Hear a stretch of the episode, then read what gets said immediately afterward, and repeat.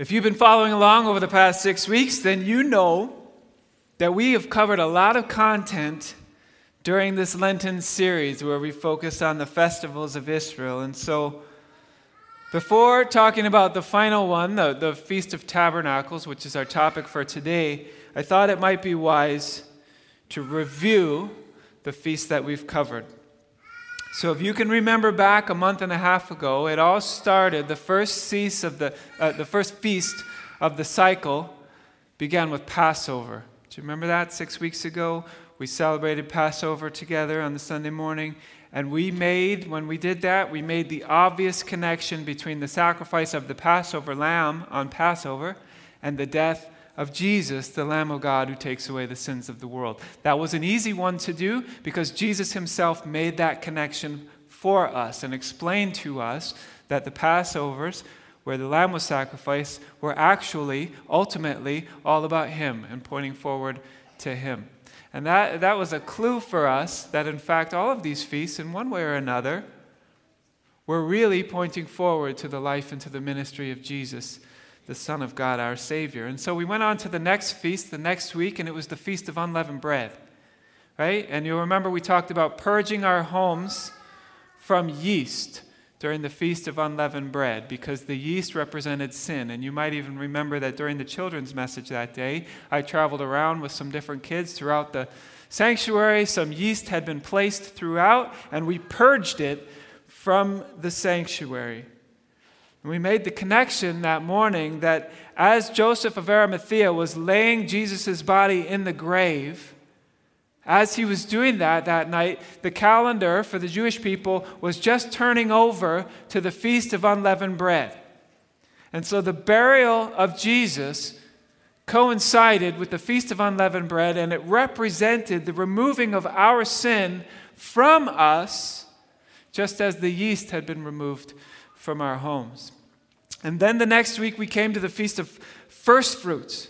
First fruits is when the very beginning of the harvest is just starting to come in, and you throw a party and have a worship celebration, and you thank God for the beginning of the harvest, and you look forward to the fullness of the harvest that's to come.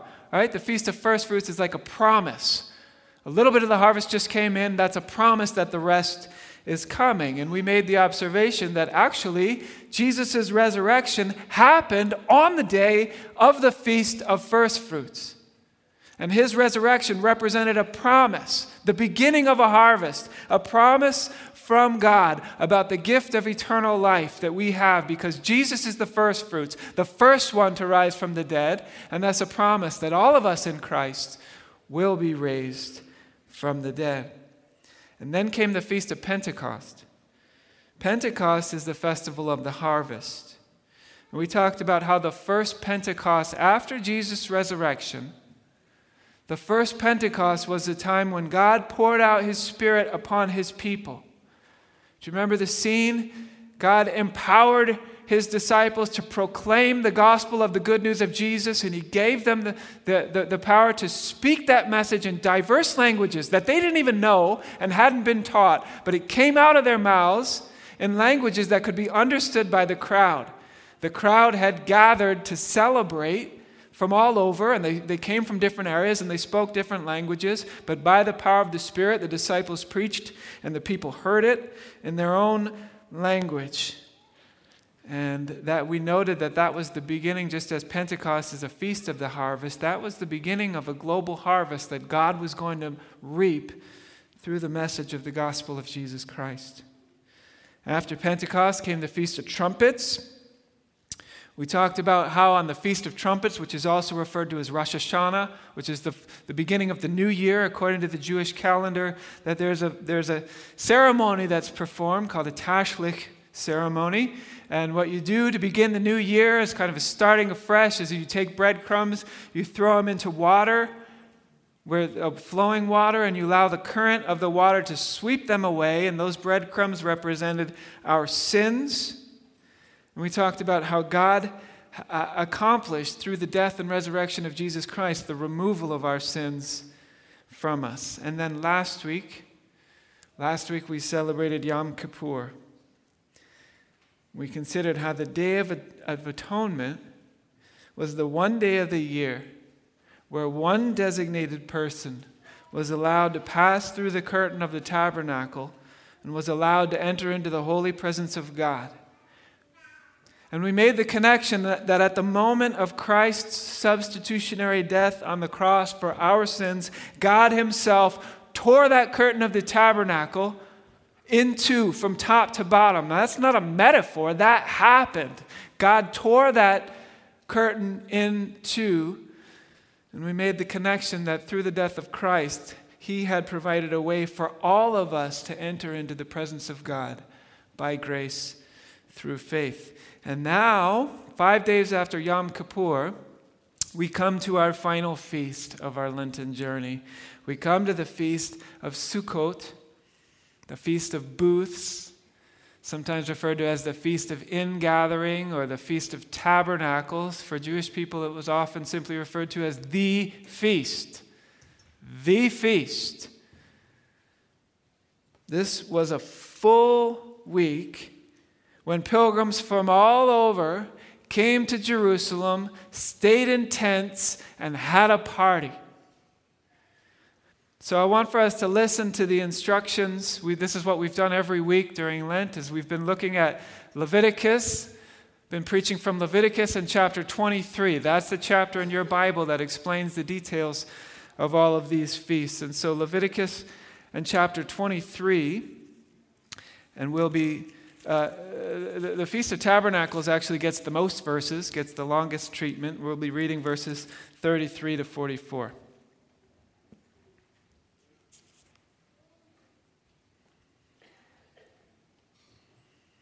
Invite you to pray with me before I read. Holy Father, we, we have been feasting throughout this Lenten season, feasting on your word. Uh, we do not live by bread alone. We do need bread to live, but we don't live by bread alone.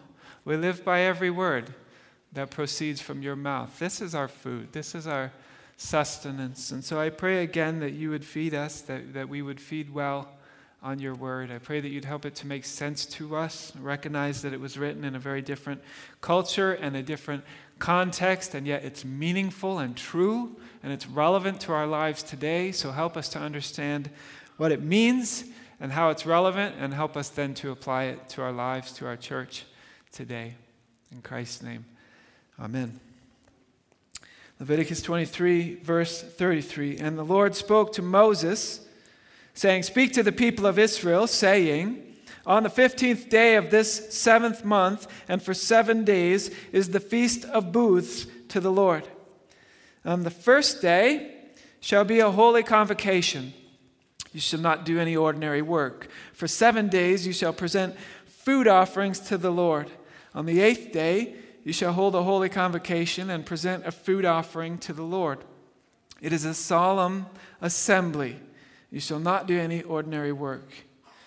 These are the appointed feasts of the Lord, which you shall proclaim as times of holy convocation for presenting to the Lord food offerings, burnt offerings, and grain offerings, sacrifices, and drink offerings, each on its proper day. Besides the Lord's Sabbaths, and besides your gifts, and besides all your vow offerings, and besides all your free offerings, which you give to the Lord. On the fifteenth day, of the seventh month, when you have gathered in the produce of the land, you shall celebrate the feast of the Lord for seven days.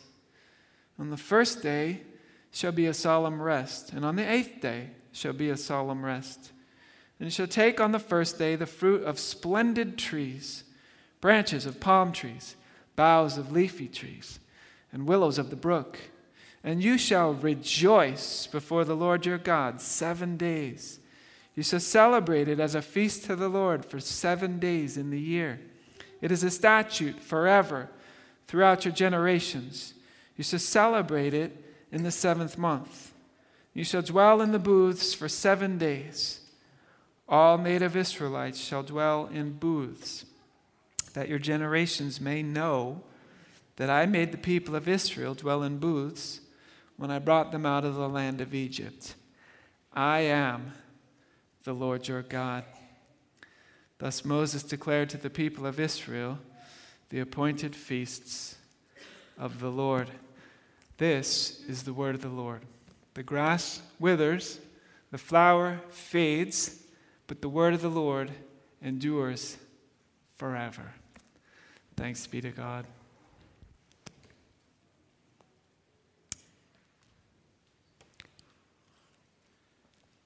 All right, so it's a week long worship party.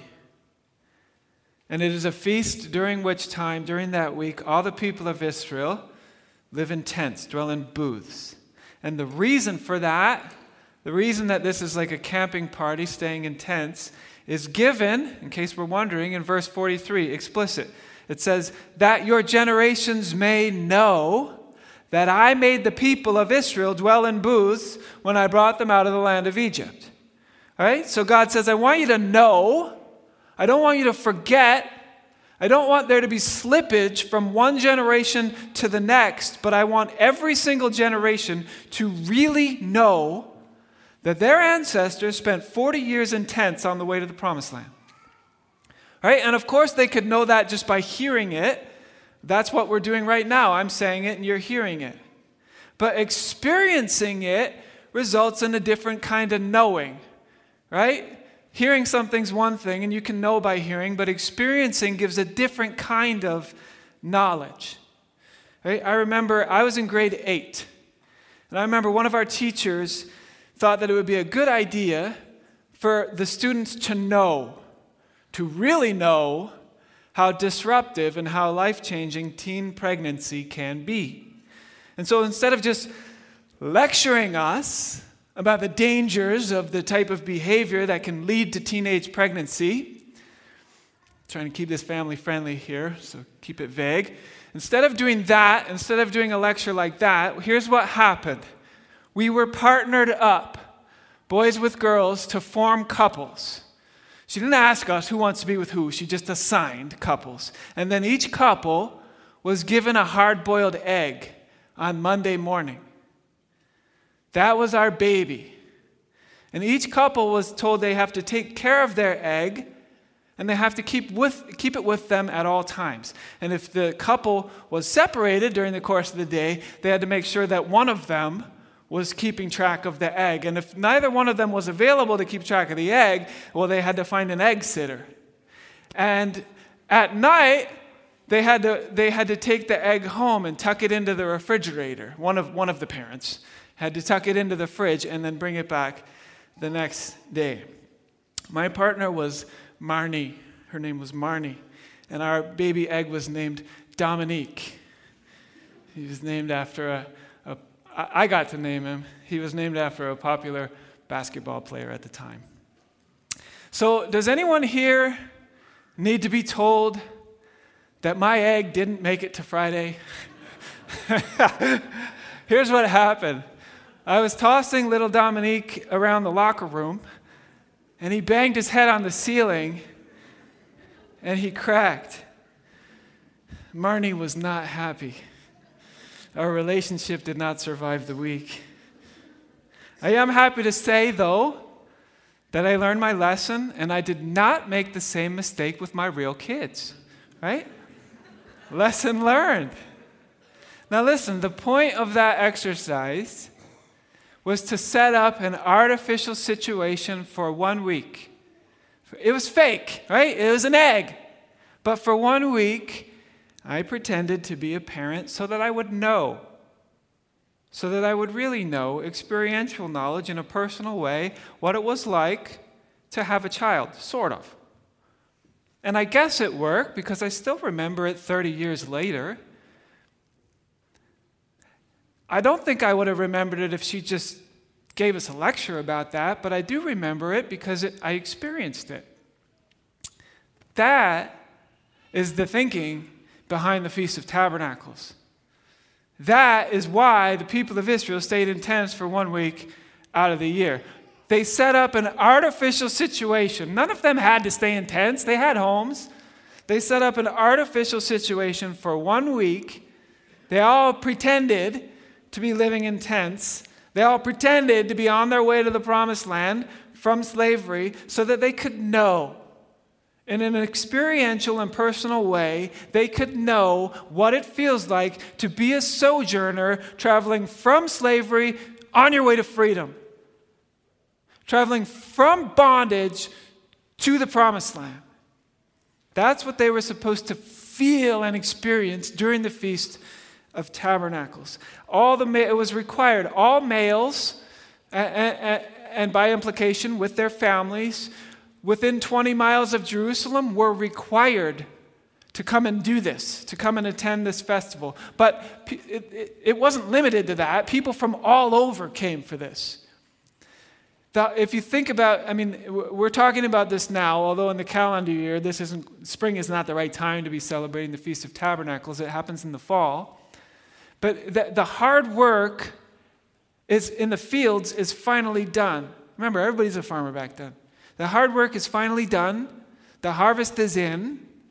It is time now to gather, to thank God, to celebrate that the work is done, to, to thank God for the way that He has provided for our needs, and, and to even now, because the farmer's work is never done, begin to look forward to the season to come and to begin to pray for good weather uh, in the coming season. So it's a week long worship service, but it has the feeling of a party, which I would argue worship services should have the feeling of a party. They're a celebration.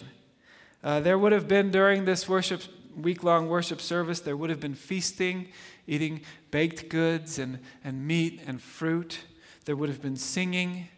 There would have been dancing. This was the most anticipated, the most joyful week of the year. Right? We talked about how Yom Kippur was the high holy day. It was the day. It was a big day, but it was a heavy day. Okay? This was the joyful time. This, this, in fact, this was referred to as the season of our gladness or the season of our joy. It was the most joyful week of the year. In the, in the prophetic book Zechariah, Zechariah uses the Feast of Tabernacles as a symbol of the glorious future of the people of God. He refers to this future golden age. Uh, it, it's, and he says it's going to be like a universal, global feast of tabernacles covering the earth. Right? The Israel believed that this week long celebration of tabernacles was the closest thing to heaven on earth that you could experience in this life. The way it worked is that people would arrive from all over, and they would, when they would arrive, they would build these simple little shelters that they could stay in during the week. And so these booths would begin to pop up all over the city. Pretty much anywhere you could find a spot, you build a little booth. And believe it or not, there were building codes for these shelters. The rabbinical code said that the walls had to be thin enough so that sunlight could get through. And the roofs had to have enough holes in the roof so that you could see the stars through your roof at night when you looked up. So these were intentionally flimsy in order to emphasize the, the impermanence or the temporary nature of the sojourn. And the roofs had holes in them so that you could lay, after a day of worship and fellowship and celebration and feasting, you could lay in your tabernacle, in your booth at night on your back and look up through the roof and see the stars. And you could be reminded of God's promise to Abraham when he promised Abraham that he would have descendants as numerous as the stars. And you could tell yourself, you know what? I'm one of them. One of those stars represents me, a child of Abraham, a member of God's family through the covenant. That applies to you and I as well. So, living in those tents, it became a metaphor, not just, not just a metaphor of the, of the journey from Egypt to the promised land, but living in those tents for that week became a metaphor for all of life. Right? This body is a temporary tent. Right? And I, and I journey in it. I carry it around with me and I journey in it. But inevitably, sooner or later, this tent is going to wear out along the way. It's not permanent. This life is a temporary journey towards a more permanent destination. Right? That was the message of the Feast of Tabernacles. This life is a temporary journey, and the journey is heading towards a more permanent destination. We'll come back to that at the end of the sermon. For, for right now, we need to talk about sacrifices. We've done that every week now for six weeks. We need to talk about sacrifices one more time. I know the altar is gone now because he is risen. Uh, but once again, we need to imagine, and now we can because we've had that wonderful uh, image now that we've all seen uh, what, the, what the altar was like. So we need to imagine that we're gathered around the altar again. We've sacrificed an awful lot of animals during the previous six feasts. And the Feast of Tabernacle requires, by far, the largest number of sacrifices. The list of what we need to sacrifice is given in the book of Numbers, chapter 29, and it's a long list. I'm not going to read it all, but I'll just read part of it so you get the idea. It says, On the first day, you shall offer a burnt offering, a food offering with a pleasing aroma to the Lord. 13 bulls from the herd, two rams, 14 male lambs a year old without blemish and their grain offering of fine flour mixed with oil, three tenths of an ephah for each of the thirteen bulls, two tenths for each of the two rams, and a tenth for each of the fourteen lambs. We also are going to need one male goat for a sin offering, and that's in addition to the regular daily burnt offerings and grain offerings and drink offerings. Okay, that's day one. On the second day, 12 bulls from the herd, two rams, 14 lambs, grain offerings, etc. On the third day, 11 bulls, two rams, 14 lambs. You get the idea. Every day, it's one less bull, and all, all the rest of the offerings stay the same. And so, if you total it up for the week, here's what we need to offer this week 70 bulls, 14 rams, 98 lambs, seven goats. And that's in addition to the daily offerings that would have been offered every day, year round. That is an awful lot of bloodshed for a feast that's about tents. But more important for our purposes, besides all the animal sacrifices, we need to talk about a unique ritual that was practiced every day during the Feast of Tabernacles. At the heart of the celebration of the Feast of Tabernacles, there was a daily rite that took place every day. Each morning, imagine, imagine, where, imagine you're here, you came with your family, you set up your booth. This is a, this is a week long worship party, fellowship. You're getting reacquainted with, with dear ones that you haven't seen in a while. It's the feeling of a party.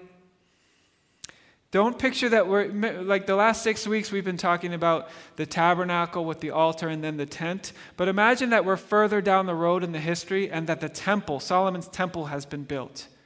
Okay? So now there's a temple and there's a temple complex, right? So imagine that we gather there every day. And when you gather, here's what you need to bring with you. Everybody needs this. Okay? You need to bring a piece of citrus fruit it's a citron, which is like a lemon, kind of a flat, elongated lemon. So you got to bring that, everybody. And then you put that uh, in your left hand. You're holding your lemon in your left hand. That lemon is just a physical, visual reminder of the blessings of the harvest. God has provided this fruit for us. Let's celebrate and thank God. Okay, that's what the, the citron is for. In your right hand, you need three branches. Okay, you need to bring a palm, a willow, and a myrtle branch. Okay, and each of those branches represents the three stages of the journey uh, from slavery to the promised land. The palm represents being brought out of slavery in Egypt. The willow represents the 40 years uh, in, in the desert on the way. And the myrtle represents uh, entering into the promised land. Okay, so you've got your citron in, in, in your left hand, you've got your branches in your right hand, you're ready to go. Okay? And we all gather at the temple, and the priest then stands before us, and the priest holds up a solid gold pitcher. And then the preach steps down and marches right through the crowd. We kind of part the way and let the priest walk right through us, and then we, we close in and we follow the priest. As a, as a crowd, we follow the priest, and he goes to the pool of Siloam. And as we go, we're chanting psalms, we're worshiping, we're singing, kids are dancing around, we're waving our branches and we're following to the pool of Siloam. The priest then takes the golden pitcher, dips it in the pool of Siloam, and then we all shout out with a loud, unified voice, just like our kids did when they said, He is risen indeed. We shout out after he dips the water, With joy you will draw water from the wells of salvation.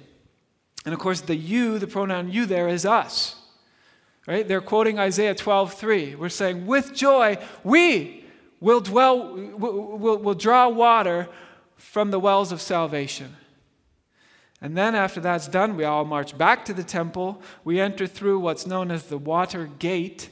Uh, and and the, the, all the long trumpets are being blasted, and we're singing psalms. The priest then gets back to the altar, circles it once, ascends the platform, takes the pitcher, and pours the water onto the altar. That ritual, it was kind of the centerpiece of the Feast of Tabernacles every day. It happened every day during the week. Okay, now all along during this series, we've been considering the significance of each feast for ancient Israel, and then we've been seeing how that feast pointed forward to the life and ministry of Jesus. And in the case of this particular feast, we have the words of Jesus himself as Jesus drew the line of connection for us. That happens in the book of John and chapter 7. We're told that Jesus, the Feast of Tabernacles is happening. And Jesus attends. He goes to the worship party. He, he doesn't show up on day one, but he shows up, we're told, midweek, about halfway through. And he shows up, and everybody's there, right? And it's a party. And we're told that he begins to teach in the temple courts. Remember, the temple courts is a huge complex loads of people around, and he begins to teach and begins to draw a crowd. And some people listen and they're amazed at what he's saying and they believe what he's saying. And some people listen and they hate what he's saying and they're offended by what he's saying and they want to kill him. And some people are just, they listen and they're just plain confused. And they don't, they don't know what he's talking about. They don't know why he's saying what he's saying. Okay? That goes on for a few days because he came midweek. And then we finally come to the last and greatest day of the festival. That's what it says in John 7. The final day, the last day of the festival had come. Okay? And on this last day, uh, the, the, the daily ritual, the water thing happens again. The priest takes the, the, the, golden pitcher and he walks to the pool of Siloam. He fills the golden pitcher. Uh, we say the thing we're supposed to say about drawing water from the wells of salvation. And then he comes back to the temple. We're all waving our branches and chanting psalms. This time, when he gets to the altar, he circles the altar not one time, but seven times. And as he's circling, you can just imagine, right? The anticipation is growing. The excitement, the joy, the jubilation is growing. He, he, he comes around the sixth time and he's joined by another priest. This priest also has a golden pitcher, but this pitcher is full of wine, not water, wine. And then they both go up the ramp to the altar together two priests, two pitchers, one water, one wine. And then there's a pause. And the priests raise their pitchers, and the crowd goes wild. It was considered the height of joy for an Israelite to be present and to see the water and the wine being poured onto the altar on the last day of the Feast of Tabernacles. Right? That would be like the pinnacle of your life. So imagine the scene. And it's the last day of the great Feast of Tabernacles. And as I mentioned, sometimes that feast was referred to as the Feast of Ingathering. It was called that both because it was a harvest feast and we, they, had, they had gathered in the harvest, but it was also because the Israelites were anticipating a day when there would be a global ingathering of people and nations into the household of God. So it's, it's this moment of just spiritual anticipation and ecstasy It's, it's, it's, a, it's a festival in which water features prominently. And so you can imagine the significance when Jesus stands up and cries out in a loud voice If anyone thirsts, let him come to me and drink. Whoever believes in me, scripture has says, river, rivers of living water will flow from within them. So, what did he mean when he said that on the last day of the great feast? What does it mean to thirst? Do you thirst? Don't we all thirst? So, what, what, what, do we thirst for? Well, well, like God so often does, he's using the physical experience of thirsting as a metaphor, right? A metaphor for spiritual thirsting. Everyone who has ever lived has thirsted physically. We are made to need water. Water is not optional. You don't, you don't have to go very long without water to begin to be reminded of how dependent on water you are. We continually need water in order to survive. Lack of clean water is one of the leading causes of death. Even in our modern world today, it is. And so here's Jesus saying, Look, in the same way, in the same way that you have physical thirst, and if your physical thirst isn't satisfied, you die so too you have spiritual thirst. And your spiritual thirst needs to be satisfied or you're going to die. So if anyone here is experiencing spiritual thirst, come to me and drink. I and I alone can satisfy that deep spiritual thirst that you have carried around with you since your birth. That, that desire for belonging, that quest for meaning and purpose and real peace that everybody feels. That's not, a, that's not a cultural thing. That's not a thing that used to be true of people, but not anymore. That's universal. We all feel that. A longing to know our Creator, a longing to worship our Creator. This is spiritual thirst. And it is deeply and eternally satisfied only in Jesus. So, how does he, how does he satisfy that thirst? Well, it was it was foreshadowed on the last day of the great feast.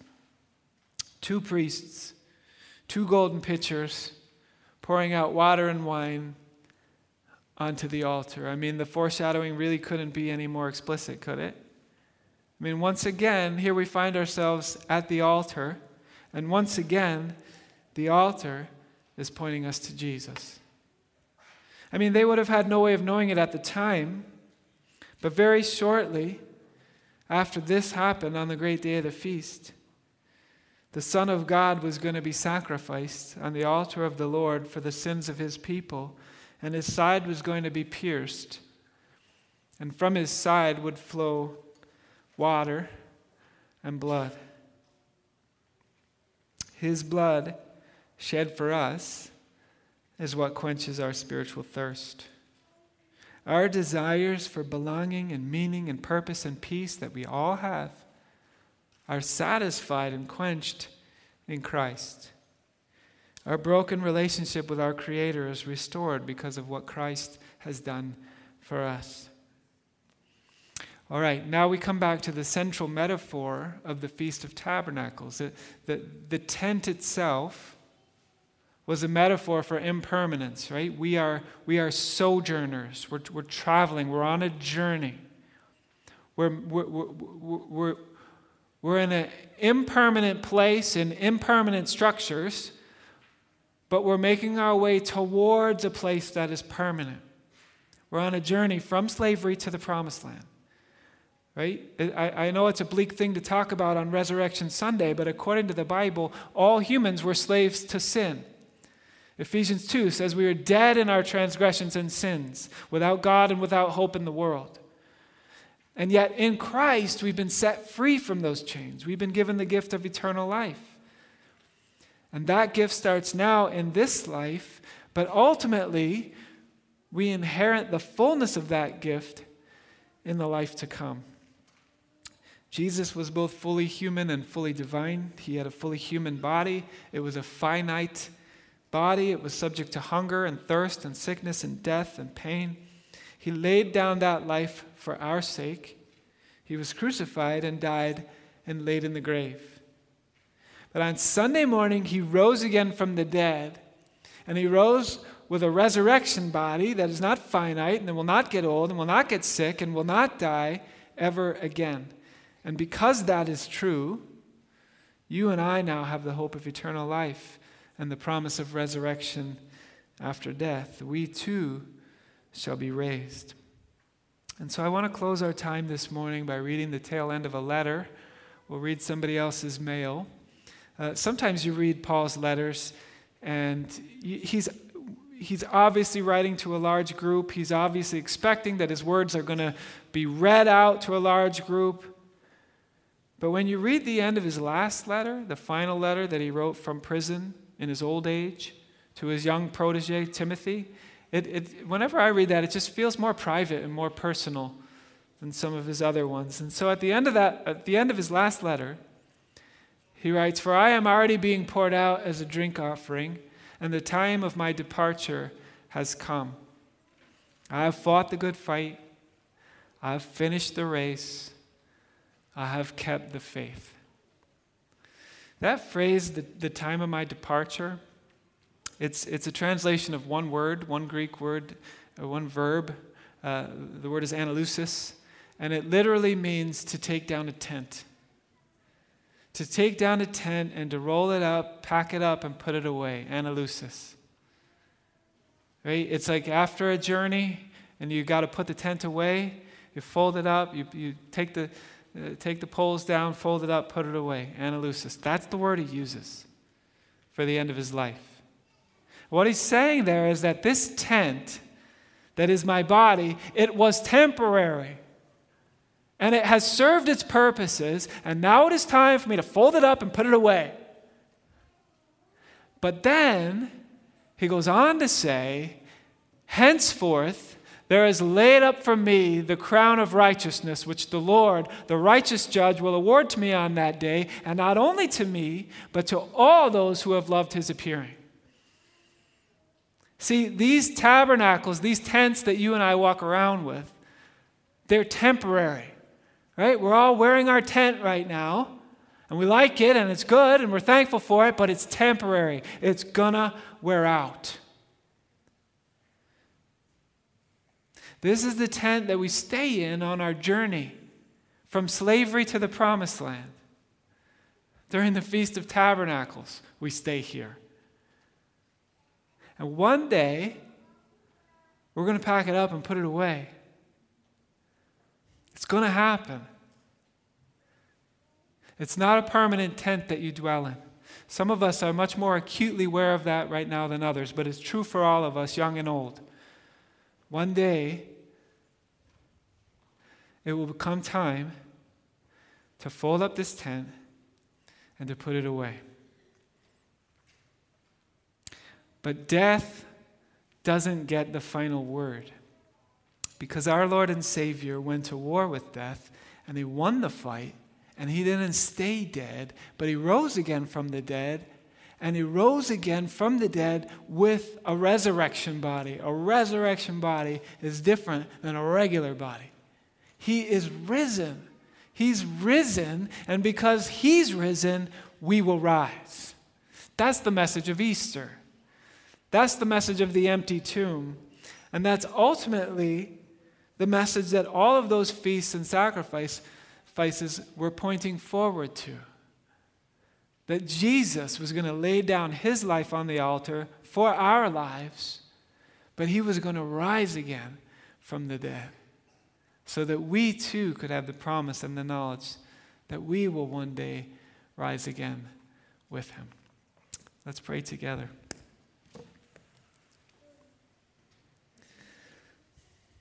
Lord God, I thank you for these tents that we live in right now, these bodies.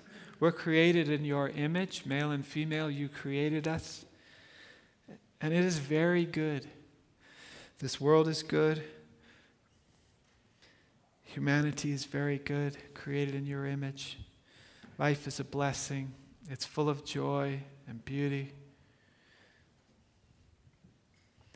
And yet we recognize that these bodies, these tents, they're not permanent. They're not going to last forever. They're going to get old, start to fall apart and decay. And there will come a time for each one of us when it's time to pack up the tent and fold it and put it away. And Lord, if that was the end of the story, then that would be a tragedy. But it is not the end of the story. Because you have risen. You took on a resurrection body, a glorious body that will not get old, that will not get sick, that will not die again. And you promise that we too are united with you by faith in your death and in your resurrection. And so death is not the period at the end of our life, but it's just a time of transition. And that we too will rise again with bodies that are imperishable. We thank you that that is the message of Easter, that's the promise that you've given us. We thank you that that is the consistent message of these feasts that Israel celebrated so long ago and in some cases continues to celebrate. That ultimately they all po- pointed forward to you, to your life, your death, your love, and your ministry. We pray these things in your